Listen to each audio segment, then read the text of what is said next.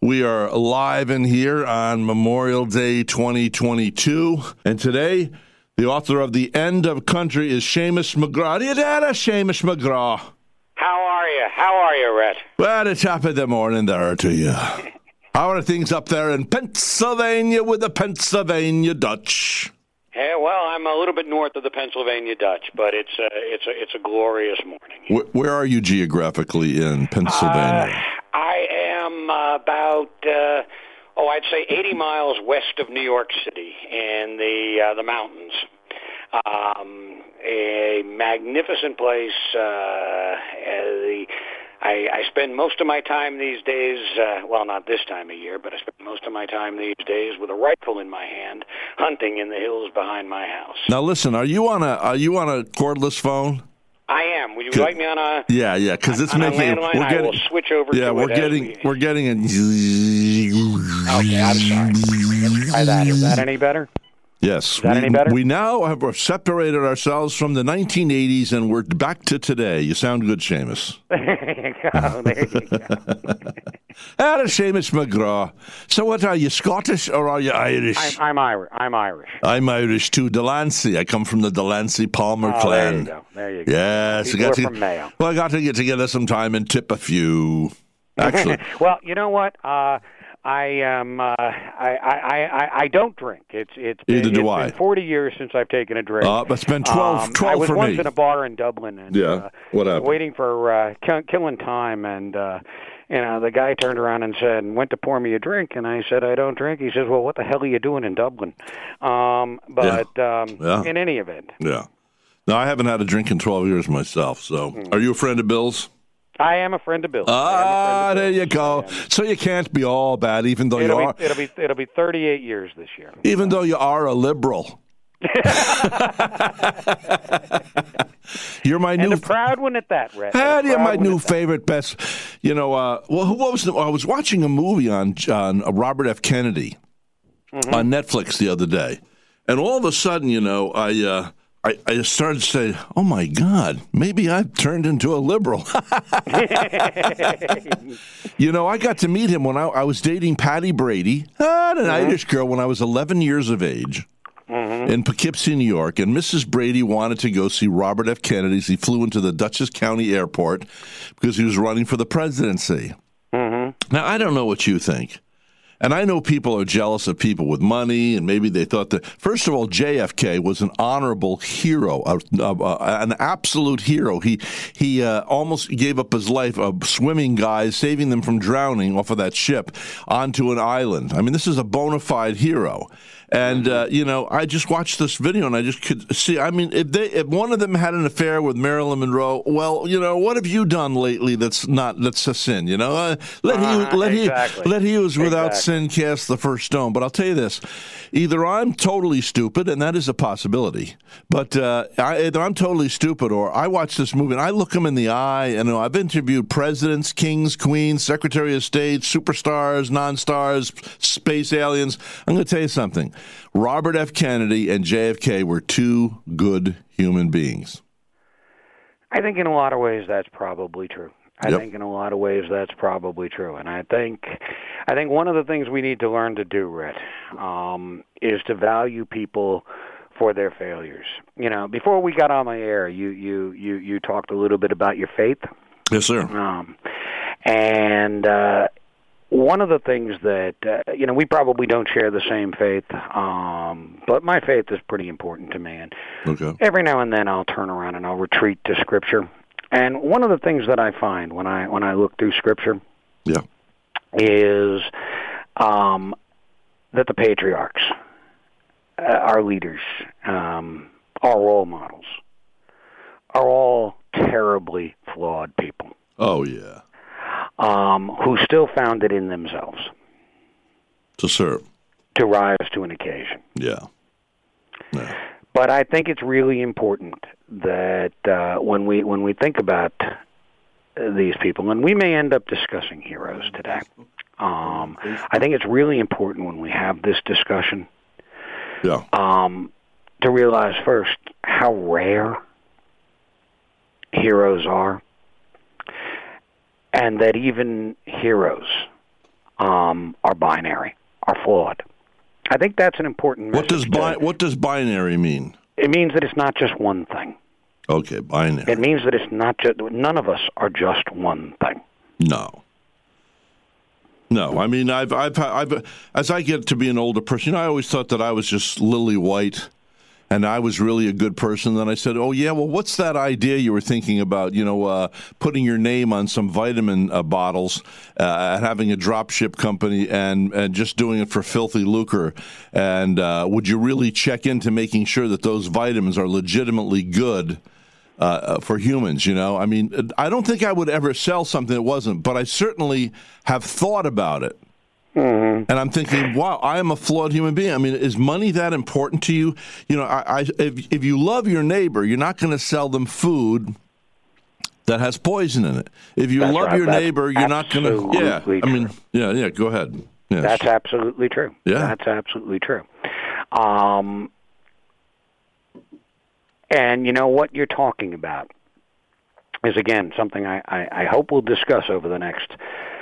However long we're on, which is the idea that, we're all flawed, okay, and we all have rights. We live in a society that gives us the rights to do certain things, but every one of those rights carries with it a responsibility, and sometimes those responsibilities are awesome. I also challenge one other thing that you said. As you pointed out, you're Irish, Red. Yeah.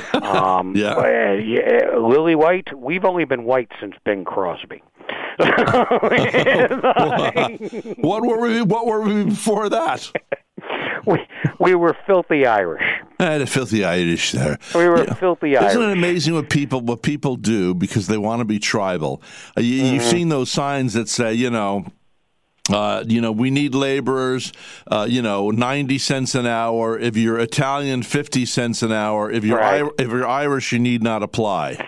Right. Why would they do that? Why would... And it's just like with black people. You got people that got a tan, and the same people that they're hating people because they got a tan. Yet they go to the beach and they put tanning oil on so they can get a dark tan. I don't get it. It's fear. Yeah, it's fear. It is. It's stupid fear. Stupid fear. Yep. Stupid fear.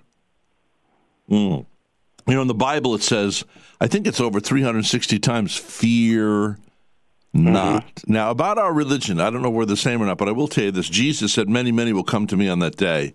I saw a video last night of a local church, and there was this lady screaming, praise God! And I'm going, oh, my God, I don't want somebody yelling at me.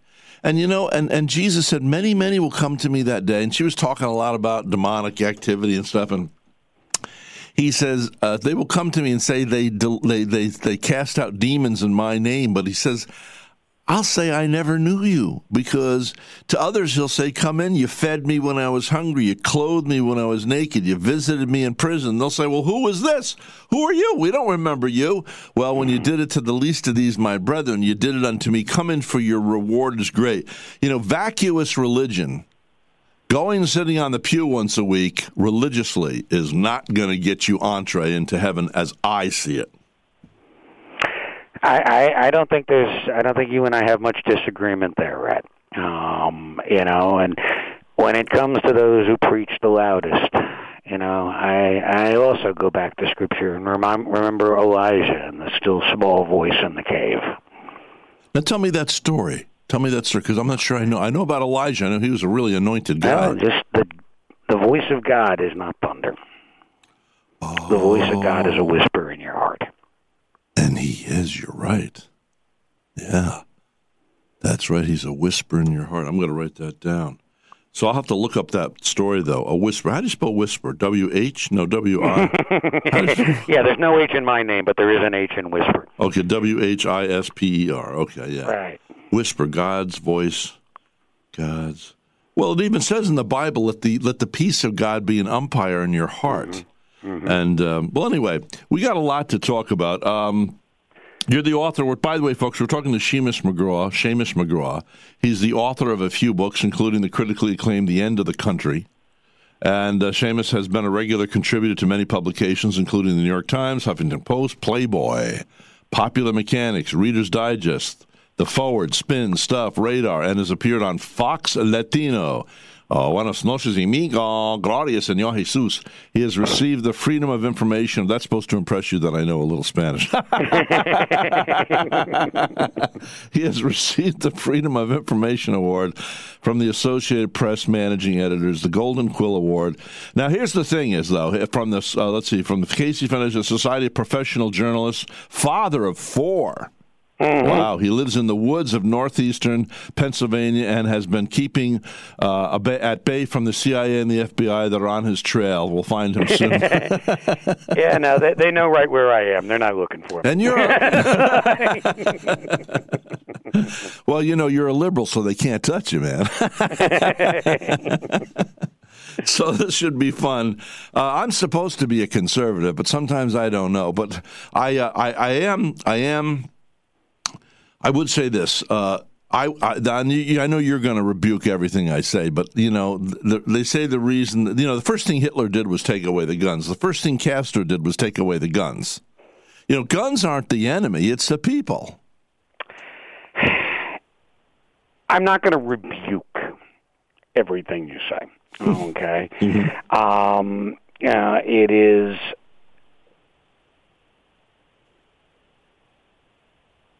Hello? Guns. Yeah, guns. All right. Now let me preface this by just telling you a little bit about myself. Okay. Okay. I am not some rabid anti-gun nut. Okay. Okay. Is that a rabid anti-gun or a rabid? Rabid. I am not a rabid. I'm just trying to be funny. Okay.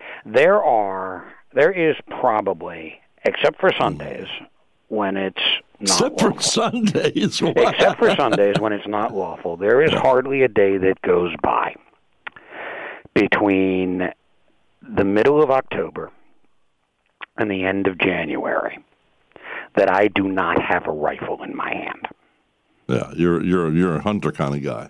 I am an avid hunter. I feed my family. We have not had any red meat on our table this year except for maybe once that I didn't take on the hill. Wow.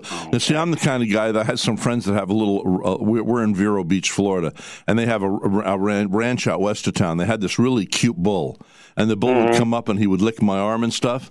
And then I went up to their farm, and the bulls, they ate the bull. But I will say this, Red. What? Okay. Yeah. We have a crisis in this country. Yeah. A crisis of gun violence. We have seen in the last 2 weeks 2 mass slaughters. It's getting crazy out there. 10 people in Buffalo. 21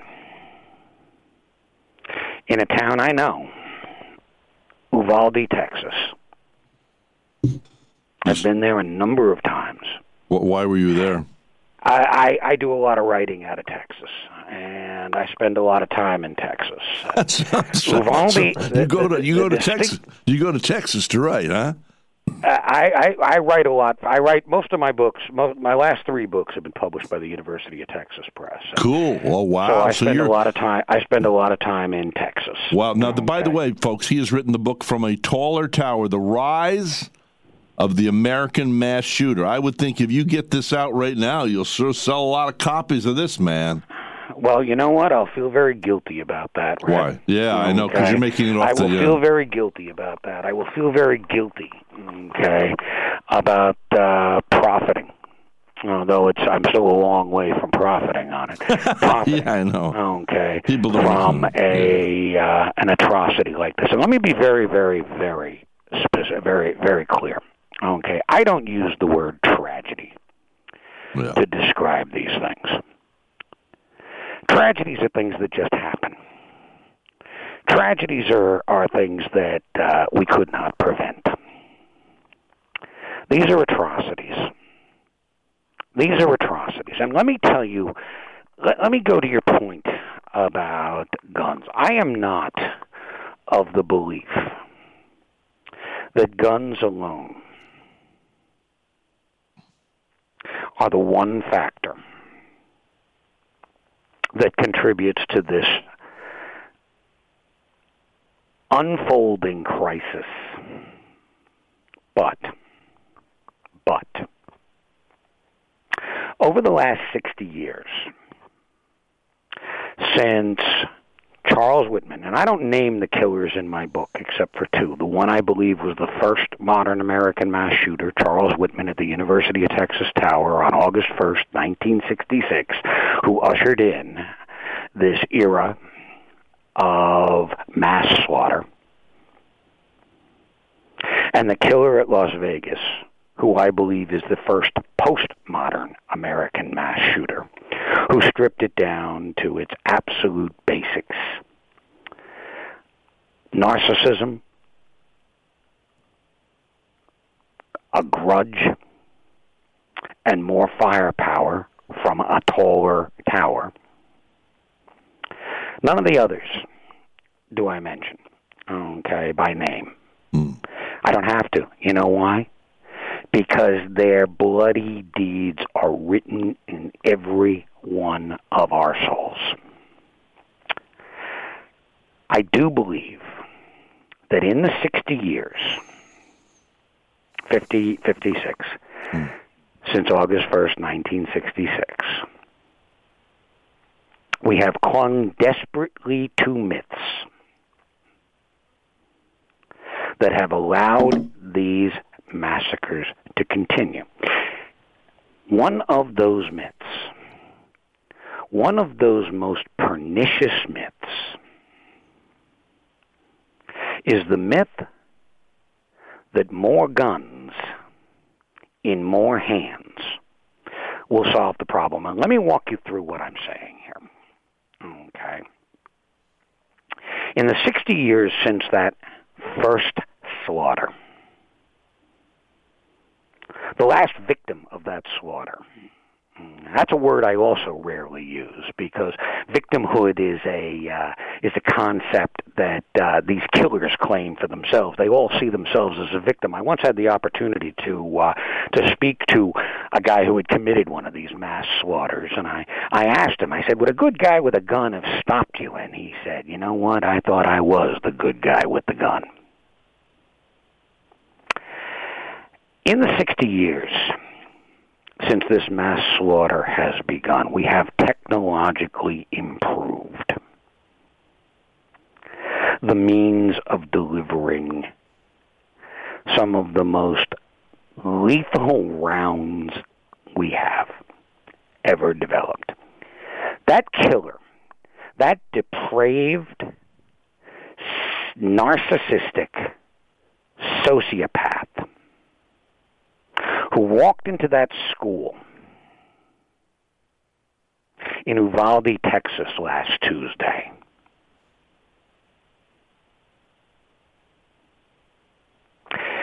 had purchased on credit more than 1,600 rounds of ammunition capable of vaporizing flesh, shattering bones, and exploding organs in full-grown adults. And the means to deliver them, enough rounds, 1,600 rounds, enough to decimate. The definition of decimate is to, if punishment or retribution, kill 1 in 10. To decimate the entire population of Uvalde, Texas. Within 90 seconds, 90 seconds, a fraction of the time you and I have just been talking, he could have showered 100 rounds. I wonder why he didn't. Why he didn't is because there was nobody left in that room to kill. Now, I will say this. One of the things we're doing right now as you and I are having this discussion is there is a raging debate in this country, and particularly in Uvalde, Texas, about the 40 minutes that the cops stood outside and did not rush that room. And you know what? There must be accountability for that. There must be accountability for that. But you know what? If we're honest, the cops aren't the bad guys. If we're honest, we have to acknowledge that this inept, poorly trained, and untested situation commander could have justly concluded that there was no one left in that room to save. And that, Brett, goes to the heart of the myth that we've been clinging to since Charles Whitman climbed that tower. And that is the notion that it's deeply rooted in our culture.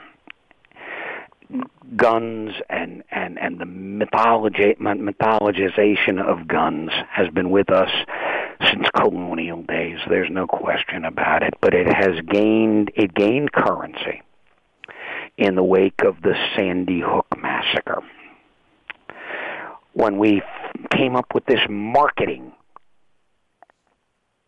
slogan: the only thing that can stop a bad guy with a gun is a good guy with a gun. We've now turned around, and this goes back to that thing we were talking about in the very beginning, the binary nature of man. Implicit in that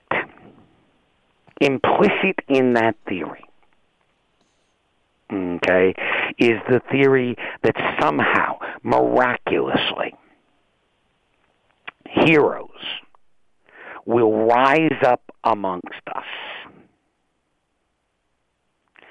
in moments of extreme duress, faced with unimaginable horror, okay, and be able to turn around and face off against a killer armed with weapons that were initially designed to inflict the most gruesome wounds imaginable on grown men on battlefields. There are heroes among us, Rat. There are. Okay. Out of 277 mass slaughters, and you and I can have a lengthy discussion about why there were 277 mass slaughters between 2000 and 2018. But out of 277 mass slaughters between 2000 and 2018, good guys with guns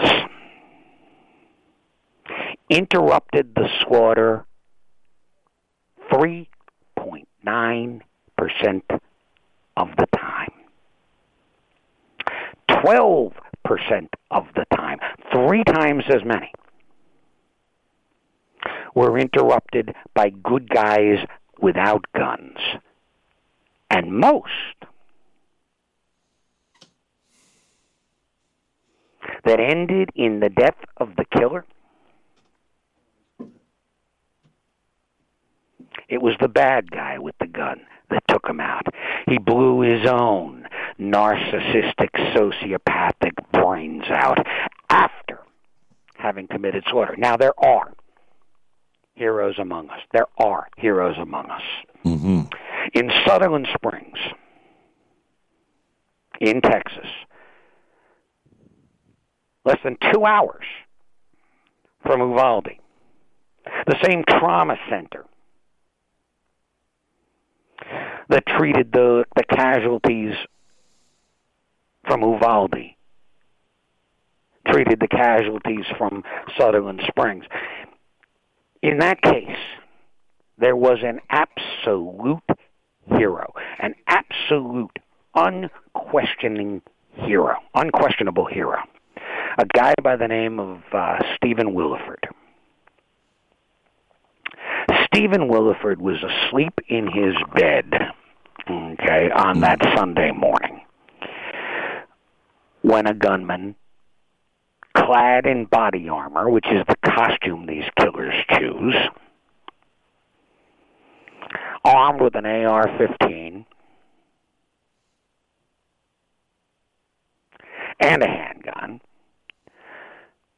stormed into a church and began a slaughter. Willeford did not hesitate. Barefoot, he ran to his gun safe, took out one of the AR-15s that he owns and uses because he's a competition shooter, ran up the street to the church, called into the church. The killer put down his AR-15, came outside, and confronted Willeford with a handgun. They exchanged fire. Willeford may have hit him, okay, in the side. Didn't make any difference because he was wearing body armor. Oh, yeah. The guy got into his truck, took off. Willeford flagged down another good guy, chased him for 11 miles before the guy wrecked his car. Mm-hmm. And then killed himself. Really? Now, let's go back to the beginning of that story.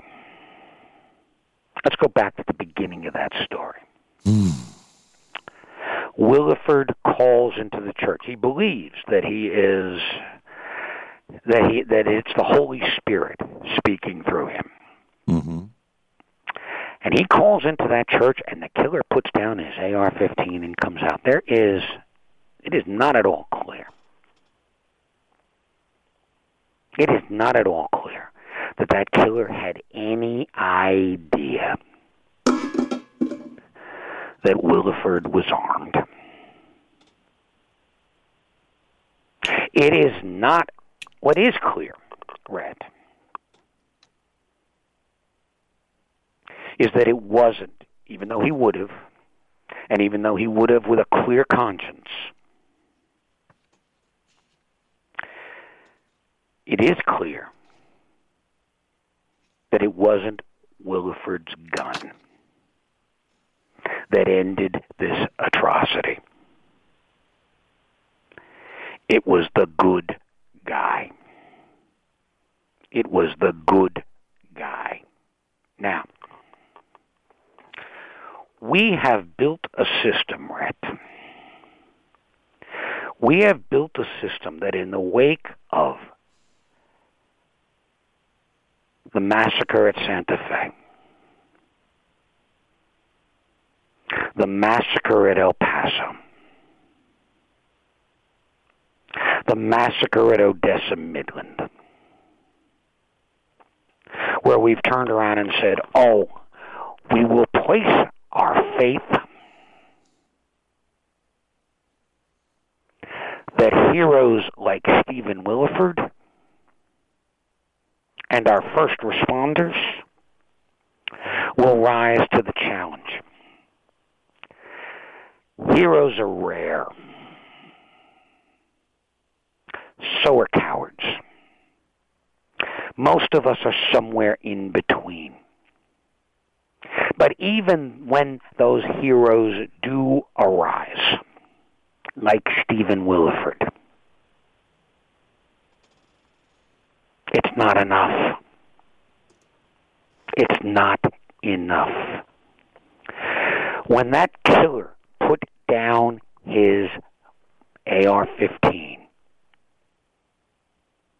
he was about to have killed his 28th victim.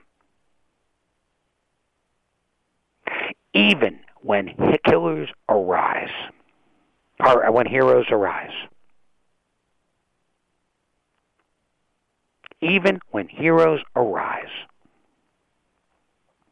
they cannot prevent these slaughters. All right, listen, we do have to take a break, and then we're going to come back. He's the author of The Rise of the American Mass Shooter. We'll be right back. I'm Rhett Palmer, Mayor of the Airwaves. All right, this is the Mayor of the Airwaves, and we're talking with the author of The Rise of the American Mass Shooter. And I have two guests that have entered the studio. I don't know if you can fix the camera so they can see them, too. And Seamus McGraw is my guest. Are you there, Seamus? I'm here. And I have these fellas booked for another show we're going to do after we say goodbye to you, but I figured I'd invite them in. If you can see it, my one friend here, Sylvester McIntosh, he is a handsome, tall black man. With his, that's a Marine outfit you have on, right? I mean, that's a really spiffy-looking outfit, man. And his white Marine hat, and he's brought along his friend, Charlie Jones, and you're a pastor. Yes. Okay. Now I know this about Mr. How do I refer to? I know you're my friend, but how do I refer to you now? Is it lieutenant or something, or just? Dr. Sylvester. Doctor. Oh, the religion. Yes. Yeah. Okay, doctor. Anyway, so I want you to explain to Seamus. Now, Seamus has guns. He likes to hunt. And I don't know if Seamus served in the military, but this gentleman did. And I know you were shot in the lung, and you actually went back into combat and saved the lives of a number of men. Can you tell about, we'll get into the details of that later on today, but just so Seamus knows who we're talking with, and I'm sure he'll have respect for you, is can you briefly tell that story? Where were you, in Vietnam? Or it was 1967, May the 13th, that I gotten promoted to corporal that morning. At noontime, we were going out on a different mission, and 15 minutes before... 3, I believe it was. We ran into an ambush. It was 150 of us versus 2,000 North Vietnamese soldiers. We was at the 17th parallel. And what happened at that time was that I had just switched. I was first squad that had gone through the first village. The second village, second squad had taken over. And as they went into the second village, they got ambushed, got caught in a horseshoe. So I brought my guys up and did a reverse horseshoe and went in and started bringing Marines out. Well, after I went in and pulled the first one out, which had gotten his jaw blown out, I could see the North Vietnamese soldiers up in the tree, and he shot me. Well, I brought the guy out, and I went back, and I got my rifle, and I shot and killed the guy that had shot me. And then I went back to more. He got you in the lung. Yeah. Well, he got me in the chest, and it bruised my lung. Okay. Had it gone directly through my lung, I wouldn't be here today. But make a long story short, after that, it took 50 years to get the Silver Star, such things as that. Well, we welcome you here today, and we're honored that you're here.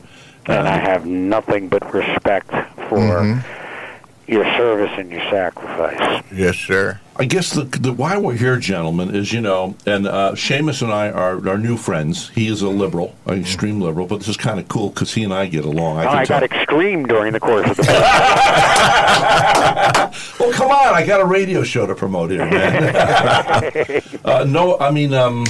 Winston, could you turn my volume of my mic up? We're getting that weird echo thing, which only happens when my guest mics are higher than my mic. And since I am the talk host, if you could turn their mics down just a wee little bit and turn mine up just a little bit, it'll have that full bass quality that we want for my listeners. Thank you, Winston. All right, so Seamus anyway is he is a hunter. He's written the book. From a Taller Tower, The Rise of the American Mass Shooter. And, of course, I believe, and I'd like to know what you believe, that's the most important thing today, but, I mean, I've been told in Detroit, where there's gun-free zones, we have more people killed than anywhere else in the United States. Now, I know that Seamus is going to refute that and contest that. I believe that Hitler took away the guns. I believe that Castro, I know that Castro took away the guns before he took over. And I think if you take away the guns, I want to know, before Seamus gets back into his riff, do you think that we should limit guns? No, I don't think we should. That's your Second Amendment right. Only thing I'm saying, why do we need semi-automatic rifles for hunting? We don't. Semi-automatic weapons were made for war. But let me ask you this: what if somebody should take over? I mean, people were worried about Trump, but some of us, the conservatives, are worried about guys like Biden and coming in and wanting to take control of our lives. I mean, they're muzzling people right now. Well, that's the same thing Hitler did. Next thing you know is... Let us step back a minute. Yes, sir. We put it on Trump. We put it on Biden. Those only one man, okay? And we talked about that earlier this morning at breakfast with some of my other veteran friends. We have to take and change our politics, first of all. We need to come with the time limit with your senators and your congressmen. Nobody has to be in no office 30 years or such as that. Okay, let me ask you this on that. Okay. Mm-hmm. When I first started on radio, mm-hmm. the first day I was on, 28 years ago, some lady called the station and said, "Get him off the air. He doesn't know what he's doing." It took me time. Matter of fact, there are some out there that would say I still need some growing up. But, I'm learning. I've become a better talk host, I believe, a better listener, whatever it takes to be a better talk host. Well, when a congressman first gets elected, you know who's running the office? It's not the congressperson, congressman, congresswoman. It's the people running the office because they know what's going on. They got the pulse. The newbie comes in, so it takes time to learn. It's kind of like the sunshine law we have in Florida. You can't legislate morality. I agree with you 100% with that, but go back to what I was saying earlier. Yes.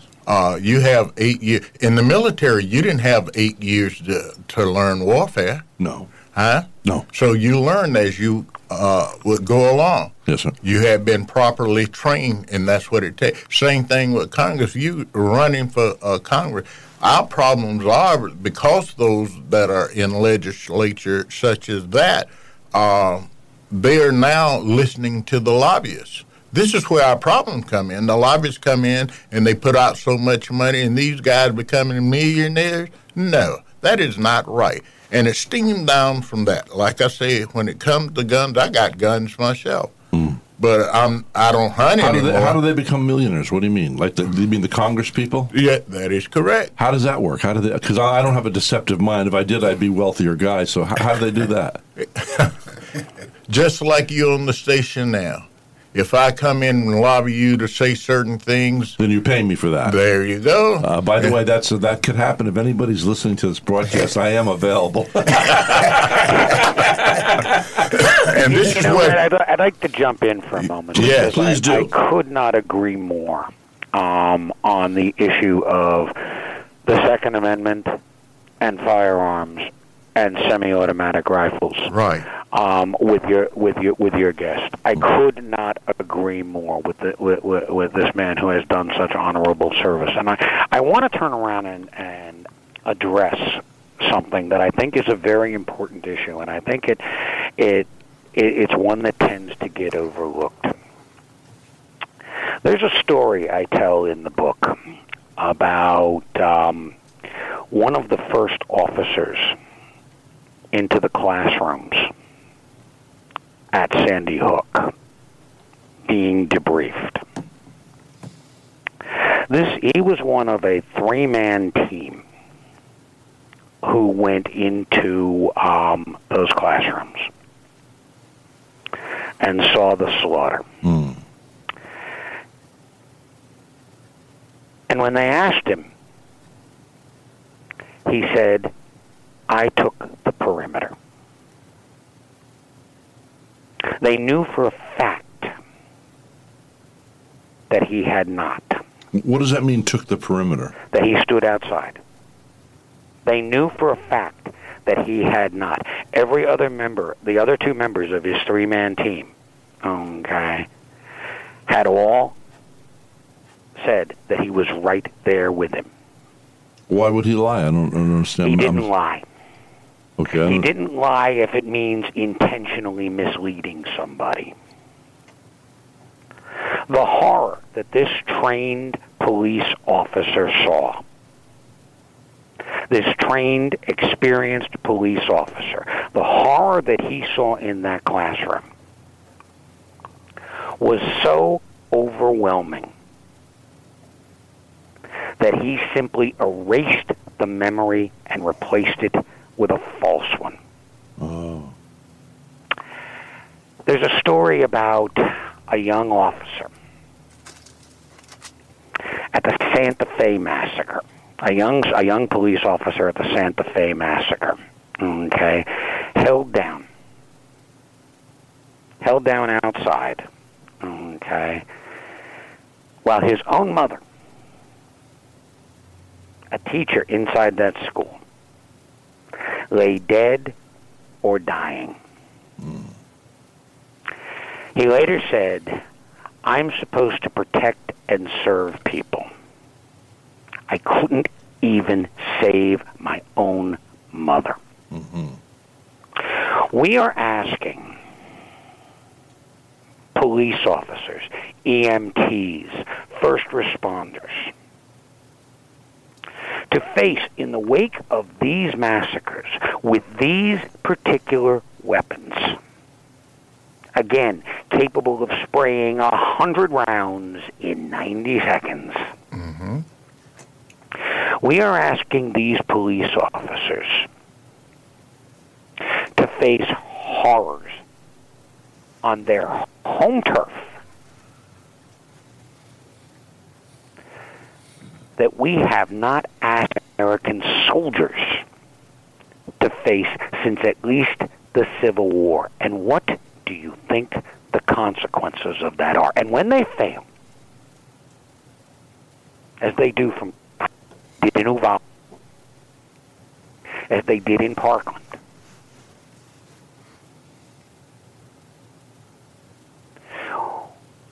when they flinch or hesitate, we vilify them, sometimes we even prosecute them. I'm not saying that there shouldn't be accountability, there certainly should, but you know what? And the lieutenant can tell you this. When a soldier flinches or fails on a patrol, he is given remedial training. He's back out on patrol in 2 days or 3 days or 5 days. He has a chance to redeem himself in his own eyes and the eyes of his comrades. For these officers, this is a once-in-a-lifetime thing. What is the cost that we as society bear on this? I'm not suggesting for a moment that what we need to do in the straw man, and I hate to be this direct, Brett, but this straw man argument that again, it's binary, it's one or the other. We either turn around and do nothing, or we turn around and take away all the guns and pave the way for some authoritarian takeover. It's not binary. It's not binary. We can restrict access to these particular types of weapons, which are favored by these killers, without abrogating the Second Amendment. We can do that, but we won't, because we keep clinging to this idea that it's all or nothing. We keep clinging to this absurd idea that heroes will suddenly arise and that they will be able to save us. Well, but hold on. I understand. But, you know, you all think that we're in some sort of a modern age and it could never happen, that we could have a coup and that evil people could take over. If we don't have the kind of weaponry, it's for war. There could be damn war in America. We've all thought that in the past few years, have we not? Is there going to be civil war? You got some wacky lefties. You got some wacky far righties, and everything else in between. You know, I mean, you got people that fell out of the stupid tree and hit every branch on the way down. I mean, the people can't make up their mind. There's 300. If you have a penis, you're a man. If you have a vagina, you're a female. That's it. They're causing all this kids. I just watched a video last night of this girl who said, I was so confused. It confused my whole life as a teenager. You got to stop all this stuff. It's whacked. Well, we're putting everything on mental illness. Mm-hmm. I go back. I was 10 years old in 1957. I come up in a religious setting. Most of my family were ministers and such as that. When O'Hare took prayer out of school. Mm-hmm. At that time, we had well over 2 million Christians, or so-called Christians, in America at that time. It took 750 petitions, 750,000 petitions to take prayer out of school. There's no training at home anymore about God. And I don't knock those who don't want to teach their children. But this country was founded on "In God We Trust." Yes. Okay? Yes. On our religious belief. These kids now are sitting up watching texts. Parents are working. Nobody home to train, so they sit them in front of the television set. As a babysitting device. That is correct. So whether you train them at home properly or put them in front of that TV, they are being trained. And when they get all these out, where do you think these gangs came from? Seen it on TV. They came down with guys going to prison with the pants hanging down. Now, whether it's black kids or white kids. Yeah, they don't even know that. That's they take away the belts of the prisoners. That's it. And I saw one kid recently. I was at a mall, and I looked over. There was two boys there. Mm-hmm. And the one boy, I said, you know, your pants are like halfway down to your knees. It's got to be uncomfortable to walk that way. It's kind of like, it goes back to what the Bible said. Train up a child the way it should go. And they will not depart, they will return to it. That's it. Yeah. But we are not doing that. We want to fault everybody else. Oh, I shot these people because Daddy spanked me too many times. I had an interview some years ago. My word. With some prisoners. Yeah. And we were asking about the love of the family. Mm-hmm. And these were rich white kids, okay? They were angry. So Mr. Mack, had my parents took time not giving me everything, made me work for it, like a lot of people, I would have valued it. They didn't love me. They gave me everything that I wanted. They didn't train me. They were flying off somewhere, and they put me in a boarding school. So other people are training. It's, say, parents. Mm. I'm one of those. There was a divorce, and I was sent off 2,000 miles away to a private school. Uh-huh. Never knew what it was like to be hugged. Never had anybody read a story to me. I know it's my father was killed in a car accident the day before my 5th birthday, and a fatherless society is a dangerous society. Then a few years back, we got people that are paying, particularly black women, not to have more babies. And you'll continue to get welfare checks, but you can't have the man in the house. Uh-huh. So what happens? You have a fatherless society. Let me take you back further than that. You're talking a few years ago. It was always, go back into your history. The white man, and excuse me, I don't want to defend anyone. No, go ahead. It's okay. Has always thought if he could keep the black man out of the family, put him in prison, he can do what he wants, not only to that black woman, okay? The only two slaves actually has been in America is the white woman and the black male. The white woman had to answer to her husband. He controlled her. Well, John Lennon said that. He said the woman is the nigger of the world. Right. And then, second of all, that black man, if I can get him out the house and they're going to continue to have babies, then, hey, we can control them. Let me ask you this now. Yes. If I adopted a son right now, mm-hmm. and he happened to be black, mm-hmm. okay? And I could see that happen. I'd love it if it happened, if mm-hmm. God made that happen. But anyway, because I have no kids, I'd love to have children. But anyway, so if you call my son the N-word, mm-hmm. I don't care if you're black or white, mm-hmm. I'll punch you in the nose. Mm-hmm. I think that's degrading. That's like saying, hey, you know, if you said it enough times, like, hey, Rhett, oh, yeah, you're a high school dropout. You're a failure.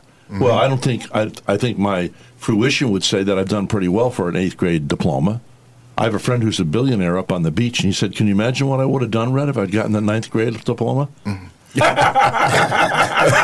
Yeah. The thing here, Rick, it's not, it used to bother me being called, I can laugh at that now. That what? That N-word that you call. Ah. The thing about it, the military has a description for it, that it's a low-down, dirty person, whether he's black or white. Well, I don't think we should use it. But I understand that, but I'm saying what the military description are. Yeah. I went and did research. The Southern whites could not pronounce Niger, N-I-G-E-R. Yeah. So that's where the word derived from. Yeah. Okay? And Niger is a place in Africa. There you go. There it is. And so with that, when we are uneducated and we keep pushing things, and then we as black folk, not all, call ourselves that. It's horrible. It gets to wherein... I see some white kids, and I call them themselves that, okay? I'm a white nigger. I use the word to explain it, to educate people, not so much for... Words are very powerful. The Lord, now, I don't know where you guys are at this way, but the Lord spoke the world into existence. Mm-hmm. Let there be light. Mm-hmm. I had an uncle. Now, my grandparents had 6 children. Little Joey got cancer and died at 6. Mm-hmm. So Michael comes along unexpectedly. He's the last kid, my uncle, almost my age, is a few years older than me. Well, they spoiled him because they felt so guilty about Joey. They spoiled. Well, Michael he was a terror. I mean, even at my aunt's wedding, he kicked the priest in the shin. I mean, this guy. He ended up going to jail. But my grandmother always said, "You're going to go to jail. You're going to go to jail one day. You're going to go to jail. You're going to go." You know, preaching that he went to jail, right? Yeah. Because there's power in our words. That's it. And if I had black skin, I'd be telling all the young people, I said, stop using that word against each mm-hmm. other. It's lower. Yeah. It's like me saying that I'm a lazy Irishman. Mm-hmm. And I am Irish. Are you Irish, by the way, of Seamus? I am indeed. I am indeed. Because you remember I am also lazy, but that's... So am I. I think you guys may be obliquely hitting at something that I think is also critical mm-hmm. in the issue that we're discussing today, and that is this. There have always been those who profited by keeping us divided mm-hmm. and pitted against one another. Divided and conquer. Right. And suspicious, who have always fanned our petty little grievances. The difference is that now mm-hmm. we've turned that into a cottage industry. The difference is now we've institutionalized that. Mm-hmm. The divide. And it is out of that. Mm. It is out of that we begin to create the narcissistic sociopaths. Okay, what do you mean by that? How does that create? What I mean by that is that we have turned ourselves into a culture. I told you earlier, Rhett, that mm-hmm. I don't use the word victim mm-hmm. to describe the people whose lives were ended or torn torn asunder by these vicious murderers because these killers think of themselves as victims. They proudly identify, it's always some grievance, some grudge, some fear that's exploited and fanned.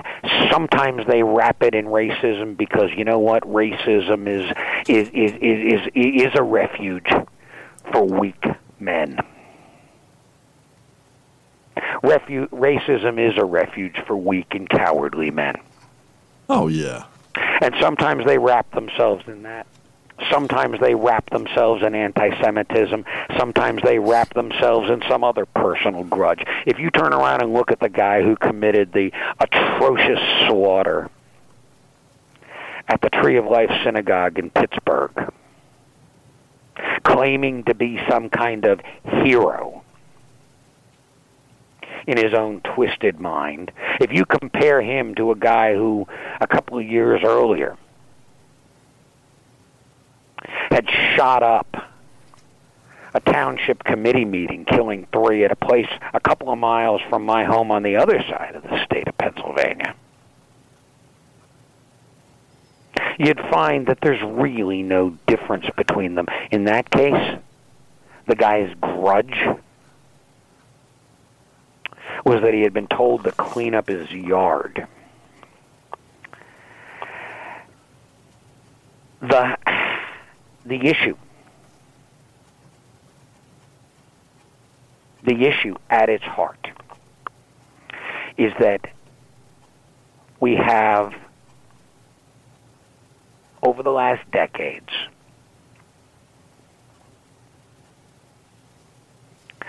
made as much of a technological advancement in our ability to divide and pit and stoke the flames of grievance as we have in terms of improving and refining and making more lethal the weapons that we sell. And we sell them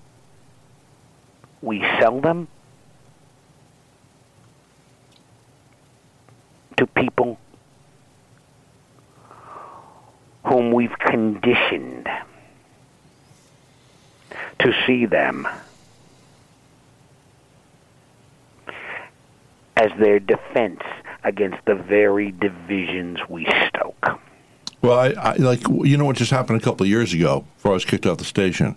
Now, Sylvester and I have known each other for years, and this has to do with the black and white issue.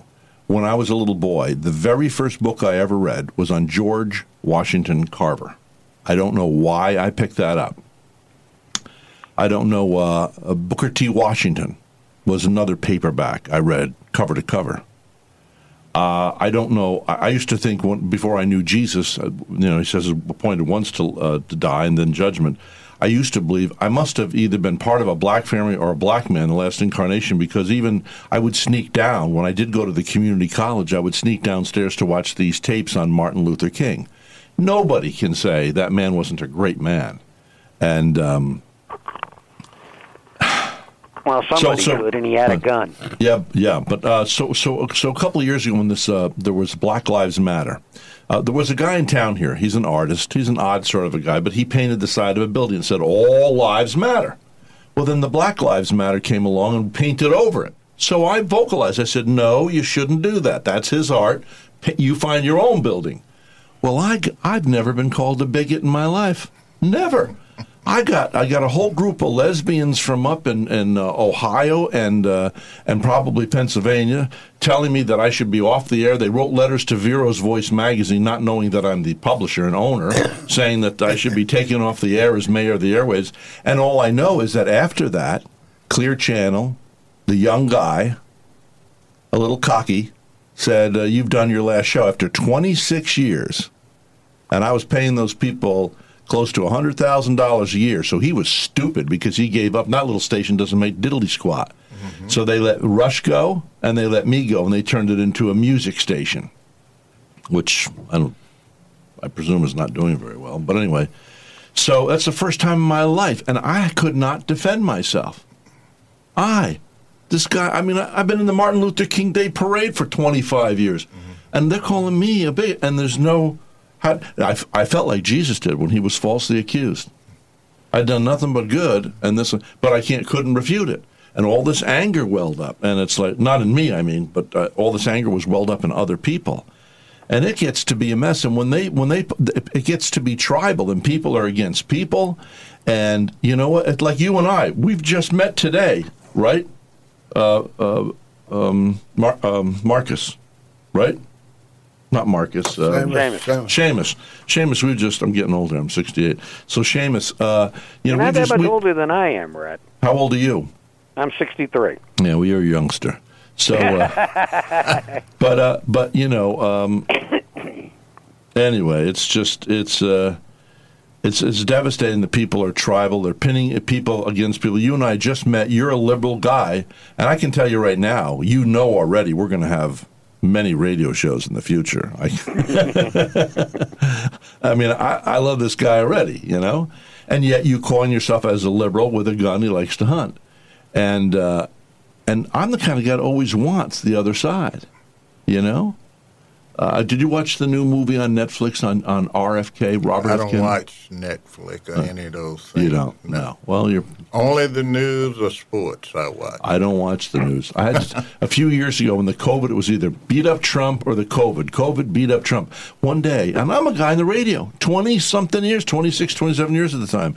You know, I just said, I can't take the negativity anymore. Mm-hmm.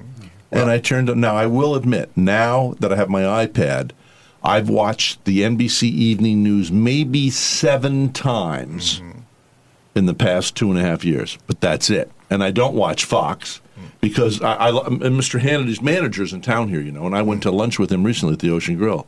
But Hannity kind of goes on and on and on. Now, I reverence him. He's far more successful than I'll probably ever be, but... You know, they like to beat up, and, you know, I don't know who struck first. Well, listen... Something, even here in our little community. Yes, sir. When something good happens, you sell very few newspapers. Yeah. But when bad news, and that's the reason Fox does it, when they can keep controversy between... It's all about the money. Jesus didn't say money was evil, right, Pastor? Yeah, money is not evil. He said the love of money. The love of money. Because if you love your brother, you're not going to sell him food that'll poison him. If you love your brother, you're not going to seduce his wife. If you love your neighbor as yourself, that's it. And on and on and on. So and it's really gummed us all up. Well, no, it didn't gum us up. Let's go back and Khrushchev said back in the 60s, say America will fall because of greed. They will sell their souls for $1, and we see it today. Go back to Scripture again, saying, in the last days, men should become lovers of themselves more than the lovers of God. Yes. And what? The poor will get poor and the rich richer. And this is what's happening. The Bible has to be fulfilled. And it takes each one of us who read it to follow instruction and obedience. Well, it's not just that. Hold on. It's also life. Like, for instance, now I feel very privileged. Do you want to know why I feel privileged? Because I came to this town with nothing. I couldn't afford $500 a month rent. I now have a beautiful home on the water. But because of the circumstances economically, I sold it. It's under contract, and I'm going to have to move out. And I go through episodes of feeling very happy and other episodes of being depressed. I have a friend of mine. I shouldn't say who. He was a guest on my show last week. Now, he's become a friend over the years, and he sold a ball team for $300 million. He started a school. He made 25 or $30 million, whatever. This guy's super rich. And I don't hold this against him, but he has a house down in southern Florida, and they've invited us to come down. And, you know, you see on Instagram, you see on Facebook, they're pushing all this stuff on the young people. Oh, you can have this car that does this and a Bugatti that sells for $3 million. I looked at this. Look, I've been in a lot of houses, and I've met a lot of famous people. I've met a lot of rich people. You know what I found out? You know who the happiest people are? When there's a little home just filled with love. Mm-hmm. I will say this, when I went to Haiti as a missionary, and I see those little black faces, those white eyes, and the bright smiles, they run across the field because they see me, called a blanc in Haiti. But here's somebody new. Here's a new human being. They look at me like a Christmas present because they ain't got anything. They're lucky if they have a thatched roof. But because they're poor in spirit, and they know, and they love people. And, you know, when you don't love people, we all know this. Think about somebody right now. There's somebody you meet, and you think, boy, we can become friends, but then you realize they're very successful. They're kind of nice. Oh, they're perfunctory. They shake your hand, and then they're on their way. They don't need another friend because their best friend, they think they're insulated because of their money. That's why Jesus said harder for a rich man to get into the kingdom of God as easier for a camel to go through the eye of a needle. And so, but anyway, this guy sent me pictures of his new house, and it's got a veranda. The veranda is as big as this plaza. It's like, why would you want to stand on that veranda? I mean, the rooms, like the bedrooms are huge. The kitchen's huge. Who cleaned the house? They got a maid? Probably. See, but, that's what, but the point, what I'm saying. But that, even that, but it's just that the point is this. It's like everybody thinks more is more. More is often less, and less is often more. The more you want, the more you get. The more greedier. Yeah. Well, get. I don't know why. I don't know how. I feel very privileged in this. Somehow God got into me, and I know that's not where it's at. Because I came to terms a few months ago. They kicked me off a secular station, Seamus, and now, of course, we're streaming now. But I also have. I've just this is the good Lord above. So they kicked me off a 1,000-watt station I've been on for 26 years. I was devastated. I lost clients, but a lot of people stuck with me because I have a magazine too. So about 5 months ago, I said to the good Lord, I said, Lord, how long? Just like David, how long will you let my enemies glee over me? I never thought there was any ability. There were no more stations right here in Vero Beach. It was done. It was over with. My career's over. How did it happen? But now I'm on a 100,000-watt station that goes all the way down to Cuba from Melbourne. I was on 1,000. The Lord says he'll make it up maybe 10%. The devil finds you out. He's got to repay you 10%, 30%, or 100-fold. A man looked at me and said, you know something? You got 100-fold, brother. 100,000 watts from nothing. This is what the Lord can do. And I learned a few months ago, I said, you know, but there's one thing I want to do. It ain't make more money. Oh, I like nice things. I've taken cruises, and I've been spoiled to a degree, but my joy is when somebody repents and comes to know the living God. Amen. And even Seamus and I were talking about earlier, I do not mean religion. I do not mean going and sitting in a pew, because you know, in your church, Pastor, there's chaff and there's wheat. Do you ever see a photograph of chaff and wheat? Yeah. Okay. Because I saw it for the first time recently, and wheat has little bulges in it because it has fruition. The chaff bears no fruit. And so Jesus said, God said, I'm just going to grow them up together, and then we're going to separate the goats from the sheep later on. And I'm sure that my new friend Seamus will agree with me. Jesus is not impressed with the religion, because he said on that day, many will come to me and say, Lord, Lord. And we cast out demons in your name, you know. And so I never knew you. Yeah. But to others, I can see Mr. Bernstein, some Jewish guy going, and Jesus says, but Mr. Bernstein, you fed me when I was hungry. You clothed me when I was naked. You visited me in prison. Shabbat, what are you talking about, Jesus? I don't know you. I never fed you. I never did. Mr. Bernstein, when you did it to the least of these, mine brethren. You did it unto me. Now, I'm not saying you can earn salvation, because there was a conversion when I was 29 in my living room. I went from darkness to light. There's no doubt about it. It was like a switch. That's not religion. No. That's salvation. That's salvation. There's a difference. Men create, just like men create boundaries, they create religions. Hey, we all got pink shirts on. We're going to go to heaven. You're all going to hell. You've got Catholic people that are born again. Then you've got Catholic people that are religious. You've got Protestants that are born again. You've got Protestants that are just religious. You got going away. And you know what I say? King David said, cursed is the man that maketh man his trust. Blessed is the man that maketh the Lord his trust. Now, I love you guys. I love my new friend, Seamus. I love you guys. You need my money. You need my food. You got it. But I will not follow you. I follow Jesus. I do not trust men completely. I just don't. I think you're foolish if you do. Well, he even gave us a place in the Bible for that. Yeah. It's in, help me, Charlie, if I'm wrong, in Psalms, they put not your trust in man, but put your confidence in God. Yes. Then not only that, men are God's mouthpiece, those who are righteous. Yes. Okay. Well, we've all had that. Yes. Yeah. Like you come and see it. Like you've done that with me in my life. Something will be going on. They call it a word in season. Well, look at the world would have me not get along with Seamus as soon as I found out that he was a liberal. I'm a liberal with a gun, right? That's what you said this morning, right, Seamus? The way I introduced myself. If I had a business card, that's what would be on. But you know what? I'm delighted that we can talk and reason together, and that I esteem Seamus. And he probably is smarter than me, but I esteem Seamus as being smart. He says, esteem others greater than yourself. That's it. Right there, Rick? Yes, sir. It's where I think the missing link is. Learning to respect one another. I heard you say that you don't put much faith in a man. Yes, sir. But I look back and see Jesus. When he finished making everything and looked back at it and says, good. Then he turned around and told the man, you occupy until I come. You take care of this until I come. He put all of that, what he had made, in the hands of man. Mm-hmm.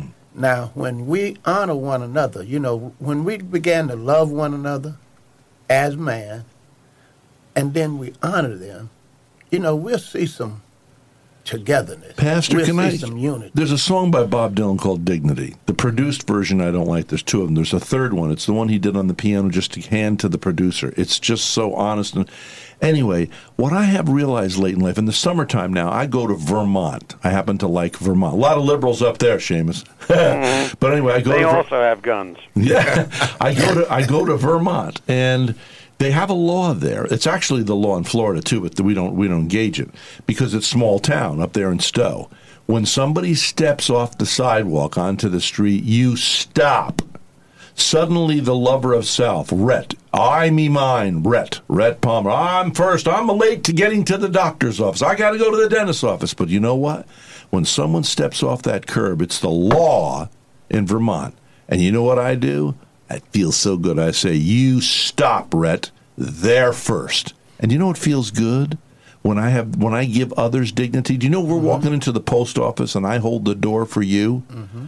I immediately give myself dignity. Mm-hmm. You know, there's someone say, oh, you're a gentleman and a scholar. But and now you're ahead of me in the post office. By the way, you worked in the post office. But now you're ahead of me in the post office. So what? You know, if we sacrifice a little for each other, putting others first, suddenly, you know, there was a lady walking down the street a few years ago, and she didn't look up and smile. I smile at everybody, I like people. I thought, why didn't that lady smile at me? You know what I said? I said, because she's one of those poor. She looked like she was economically, you know, poor, maybe a street person. She doesn't think she has any value. Well, you know what? I want people to learn. I don't care, whatever you have in your pocket or whatever you don't have in your pocket or your bank account, you have power. Everybody wants power, right? All these people want to take over government. Power. I'm telling everybody, you got power. You have the power no matter who you are. I don't care if you're homeless. You can see somebody walking down the street, and I've had it happen to me. Somebody just smiles at me. They don't know that I'm having a bad day. They don't know my mom just died or whatever it might be. Have you ever had somebody do that just at the right time? Yeah. I remember I was at an Easter celebration a few years ago. And I never had a dad. My dad was killed. But this older man put his hand on my shoulder just for a second. I don't know, even know why I did. I forget what the conversation was. But it was like, wow, it felt so nice to be touched by a fellow man. To be loved. Yeah. And I think we need to give each other. It's fun to give dignity. Yeah, because the moment you give it, you get it. That's right. And it's so cool. It. Yeah. You know, you give. And, you know, I've been to pray for people in the hospitals or at their homes, and I end up being more blessed than they was. I feel good about it. You know, when I go and minister to them, and I feel like I got the best out of it. And these kids, these shooters, they don't have self-dignity. They knew they had. They want to have power. because they're angry and they feed the anger. I thought maybe we should come up with T-shirts. I came up with this idea: feed your anger and it will eat you up. You know, it's just like you. Look, I've learned as I've gotten older. Do you ever get mad in cars? We've all been mad in cars. Yeah. And all of a sudden I realized, you know what? I let the person go. You know why? I'm not, if I throw you a ball and you throw it back to me, you're in the game. Mm-hmm. But if I don't throw the ball back, I'm not in the game. And that person, don't worry about it, folks. That person's going to run into themselves down the road with somebody else. Yeah. So somebody comes up on your behind going fast, let them go by you. You don't have to join the race. You know. I laugh about that because it happened to me some years ago. I came up to the red light, and the light changed to green, and I come through. This kid was going a different way, and he ran the red light, and he shot the bird at me. Well, it made me angry. I chased the kid. He ran across this little bridge off of 45th Street, went up in there, and now I'm a preacher, and I blocked the bridge. And God spoke and said, now what you going to do? I had to laugh to myself. And I drove off. So now, when that rage started coming up, I just laughed. You know, that's what I was going. I went up to Walmart recently. And I think some of us go to Walmart. Maybe we have a tendency, because they got some real odd people at Walmart. And I think I'm a little better. Right? I might think I'm a little better. A lot of people do. Yeah. But I got out at Walmart recently, and I don't know what it was in me. I said, Lord, I'd like to help people here. I love regular folks and poor folks and people that have tattoos all over their bodies or people that are poor, whatever they might be. And I said, you know, I'd really like to get one of those collars that the priests have. Because you know why? I said, if I put that on myself, it says I'm in total service to others. I'm not about self. And it feels so good to put others first. It's riches. Now, I don't know how you feel about all this, Seamus. We're not hearing much from you. First of all, I do want people to know. I want them to go out and buy your book, The Rise of the American Mass Shooter, very apropos for this time. Where can they get a copy of your book, Seamus? Pretty much anywhere. Amazon, your local bookstore. By all means, go to your local bookstore. They could use your help. The book is everywhere. I want to focus on one thing that we're far more in agreement than we are in disagreement with much of what you've said. And one, I think, thing that is very, very important. Mm-hmm. And I'm going to have to beg off after saying this because I've got to do another interview. But you talked a little bit about power and the pursuit of things, to fill the void. Yeah. And in that pursuit of power, the merchants of it sell us division. You talk about the anger that's maintained by these killers and stoked by the communities they surround themselves in. And implicit in what you said is a recognition that these killers, in so many ways, are just like the rest of us, only more so. Mm-hmm. And we talk about rights, and we talk about things. We have to remember that for every right, we have a responsibility. That every benefit we achieve in our lives conveys upon us a responsibility. We as a people are failing in that responsibility. We are failing in our collective responsibility. Before I beg off, I'm going to... You guys have quoted scripture now and then in the course of this conversation. A few days ago, a buddy of mine, also a hunter who thinks much the same way I do, from mountains in a different part of the country, sent me a quote from Isaiah 1:15. When you spread out your hands in prayer, I hide my eyes from you. Even when you offer many prayers, I am not listening. Your hands are full of blood. That's not a rebuke. It's a challenge. Well, it's true that the Lord says if you see evil and you don't do anything about it, the blood will be on your hands. But if you see evil and attempt to do something, though you fail, the blood will not be on your hands. I'll tell you what, we got about the blood, about 50 million babies on our hands. We should not be killing babies. I can't believe they would call somebody evil who wants to save the life of a baby. We have blood on our hands. I suppose that's a debate for a different chapter. Yeah, different chapter. Well, listen, okay, so the rise of the American mass shooter, and you and I will be getting together again soon, Seamus, I hope. And I have your phone number, you have mine. Let's stay in touch, okay? Absolutely, absolutely. Right. Thank you for having me. God bless you. It was great meeting you, gentlemen. Nice meeting you. I feel like I made a new friend today. Thank you.